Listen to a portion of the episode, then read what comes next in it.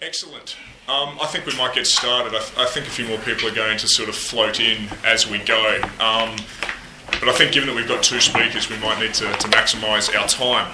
Um, welcome to, to, this week's Oxford Transitional Justice Research Seminar. It's, it's great to see um, such a, an excellent turnout, although entirely not surprising given the, the two speakers we've got this evening and, and, the subject matter that we're going to talk about. Um, it's a real honour to, to, have with us uh, Dr. Blessing Miles Tendi, who I know is, is very familiar to, to, to many of you. Um, Miles, of course, is, a, is an expert on many aspects of historical and current issues in Zimbabwe, which we're going to hear plenty about this evening, I'm sure. Um, Miles not only is a, an academic researcher um, on Southern Africa and Zimbabwe in particular, but of course you, you will have seen his name a great deal in, in the daily press, um, principally in The Guardian and such places, making sure that uh, Southern Africa and Zimbabwe are very much on the, the UK media agenda and, uh, and internationally as well. Um, Miles is going to, to speak to us on the topic of papering over the cracks reconciliation in Zimbabwe's unity government era. And then directly after Miles, um, we will then uh, have the, the privilege of hearing Janice Winter, again, a very familiar face, I know, to, to many of you. Um, Janice has, has, recently left Oxford and she's now a, a, manager, a program manager at the Access um, program um, on democracy and journalism. Janice has a, a, long career as a, as a journalist um, in Southern Africa before she, she came to Oxford. And of course, Janice also has, has done extensive research in Zimbabwe looking at transitional justice issues. Um, so, Janice is then going to speak to us on the topic of debating transitional justice in Zimbabwe, victim centered rhetoric or reality. Um, those of you who are, have been to OTJR events a lot over the last couple of years will know that Zimbabwe has been a very common theme uh, for us as a group. Um, so I guess this evening's event, you know, very much follows on from those previous uh, discussions on Zimbabwe that we've had. Um, we've had theatre productions on Zimbabwe. We had, of course, Sekai Holland, the Zimbabwean minister, um, on accountability, reconciliation, and healing at our conference uh, here in Oxford in June. Um, so I think that a lot of those themes and these very ongoing discussions about Zimbabwe are going to get picked up in our discussions this evening. So we'll have the, the two presentations um, back to back, and then we'll uh, come to Q and A afterwards. Um, over to you, Miles. Thanks very much. Great. Um, thanks everyone for coming. Um, my argument is a simple one, um, and it is that basically reconciliation in the unit government phase is a matter of papering all the cracks. Uh, and I'm going to back up my argument by exploring five areas. Um, first off, I'm going to give a historical overview of reconciliation in Zimbabwe beginning in 1980. Second, the process to and nature of Zimbabwe's power-sharing agreement in 2008. Third, an assessment of the organ of national healing, reconciliation, and integration, which was set up during the power sharing agreement, through the through the power sharing agreement to facilitate reconciliation. Fourth, an examination of ZANU-PF and the military's conduct towards reconciliation in the unity government period. And fifth, an inspection of the Morgan Tsvangirai MDC's activities in relation to reconciliation. This is where we're going. Take my hand. Hope you won't get lost. Right, number one, historical overview. Now, Zimbabwe experienced a protracted liberation war against colonialism. Um, there were untold human rights violations on both sides, but these were never addressed because of the independent settlement reached at Lancaster House in 1979, which did not lay a constructive foundation for nation building. A general amnesty for perpetrators of human rights violations of the Liberation War period was pronounced, setting the ground for reconciliation. Now, systematic racial discrimination was the pillar of white domination in the colonial years, but its negative legacies were not tackled post independence. Race relations remained problematic from 19, 1980, but the subject was never taken seriously, and some even romanticized independent Zimbabwe's so called racial reconciliation. The short sighted Lancaster House Agreement was more intent on appeasing and protecting the white minority's economic privileges than it was long-term nation building. For Mugabe and ZANU-PF, the resort to reconciliation was expedient. The language of reconciliation brought Western acceptance.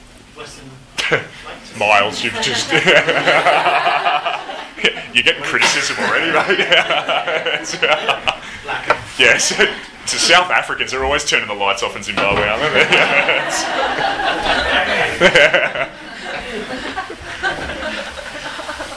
um, the language of reconciliation brought Western acceptance, acceptance for his government, which many had feared would champion communism and disregard private property rights by nationalizing white-owned assets.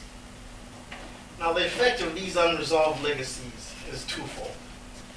Firstly, the early independence emphasis on racial reconciliation resulted in the neglect of the need for meaningful reconciliation within the black population, where liberation wartime nationalist rivalries persisted. Little surprise that in the early 1980s, Mugabe ordered a campaign of violence against, a campaign of violence aimed at crushing Matabeleland and Midlands provinces, allegiance to ZAPU, which was a rival black nationalist party to Mugabe's ZANU-PF. After 20,000 lives were lost, when this campaign, called the Gukurahundi, ended, there was no amnesty, there, there was another amnesty. And ZAPU was forced to dissolve its structures and join ZANU-PF under a unity government. That's the first. The second one, which would be felt much later uh, than what happened in the early 19, 1980s with Rohingya, is the violent anti-white farm seizures that erupted in 2000. the Lancaster House Agreement left economically advantaged white Zimbabweans, particularly those who own commercial farms, were vulnerable to envy and resentment by a majority black population that understood white dominance in terms of unresolved colonial legacies. This was fertile earth for demagogues attempting to rouse nationalist sentiment. ZANU-PF played on this lush soil of historical grievance to justify a violent campaign that persecuted whites and proclaimed that Zimbabwe and Africa was for blacks. Whites could not be African. There were, of course, contradictions. Um, there were hundreds of thousands of black farm workers, many of whom were migrant laborers from neighboring countries such as Mozambique and Malawi who worked on these farms, who, during the farm seizures, were simply displaced and denied citizenship rights. I want to move on to the process and nature of Zimbabwe's power sharing agreement in 2008. But before I do this, I want to leave you with this. There have been other violent episodes in Zimbabwe's independence period, all of which are unaccounted for officially, and there has been no justice or reconciliation afterwards. In 1980, hundreds of Zimbabwean strikers were arrested and others killed during state repression of massive strikes, mostly against multinational corporations in 1998.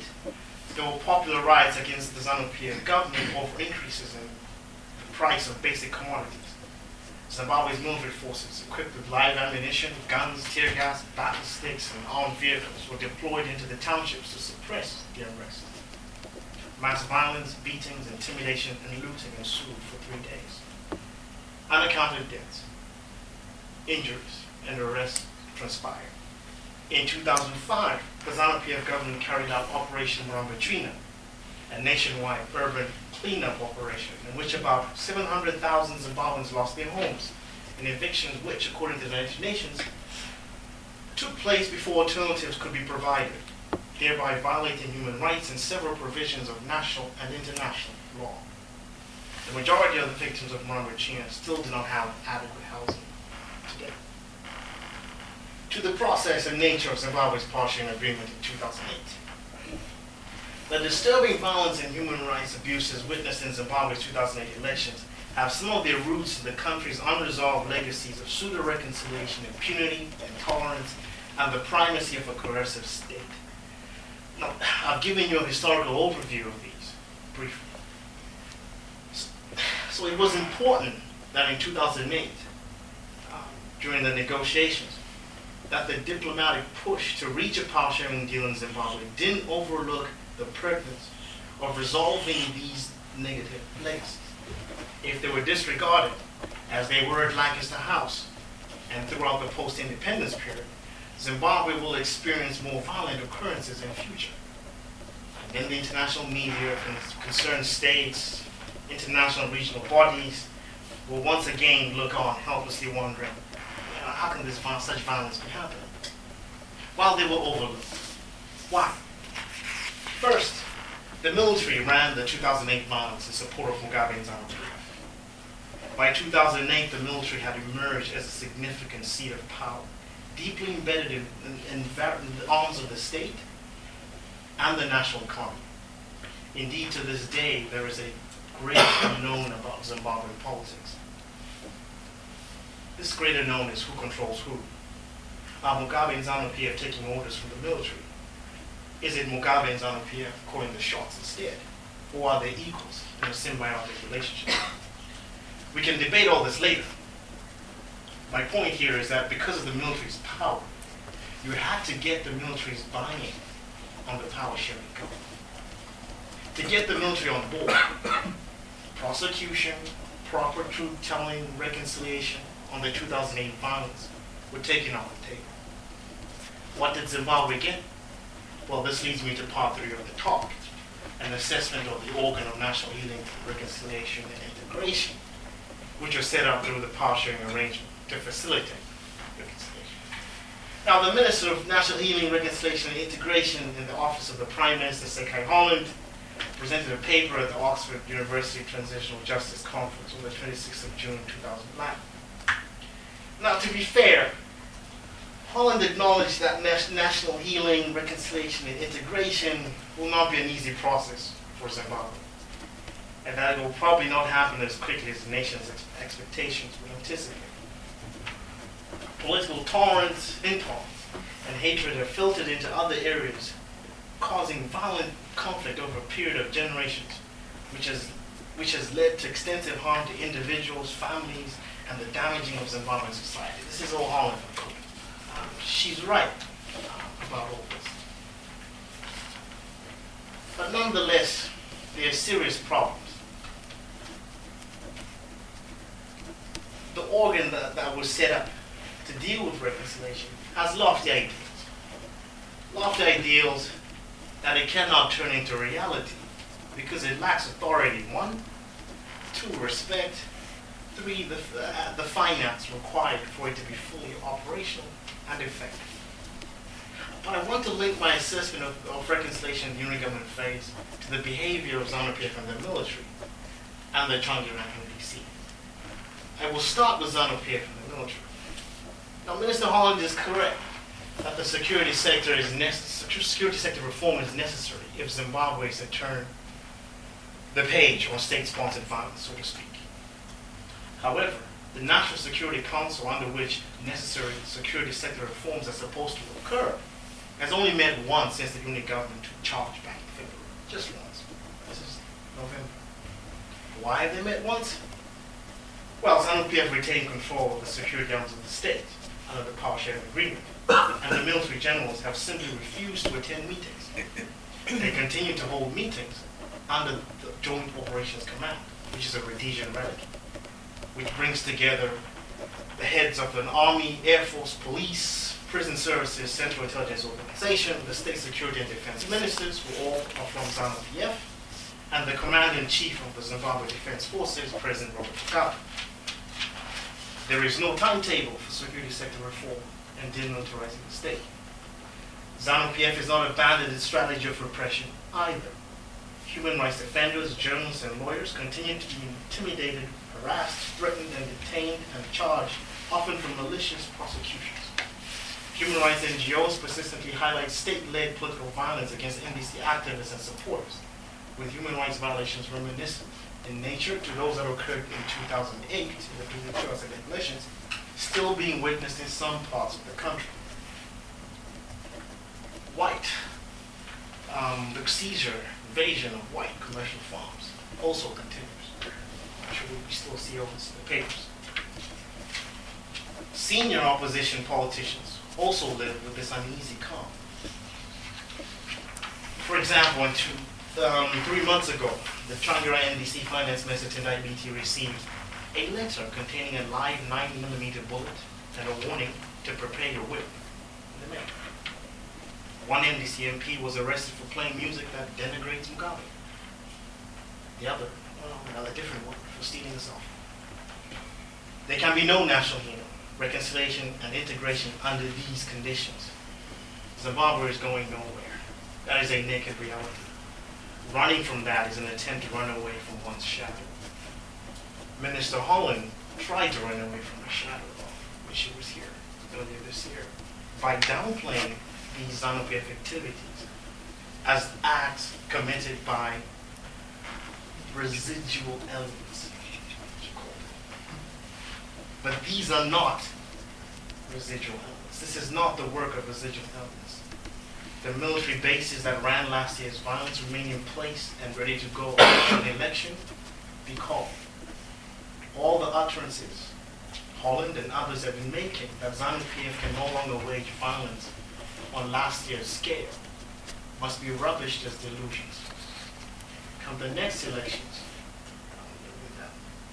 I'm getting polemical, I don't know, but come the next elections, there will be a rude awakening in nationality by those who underestimate ZANU-PF's capacity and appetite for more violence.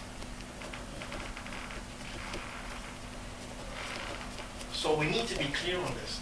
Justice, reconciliation, national healing are simply not part of ZANU-PF's agenda. They belong to the MDC.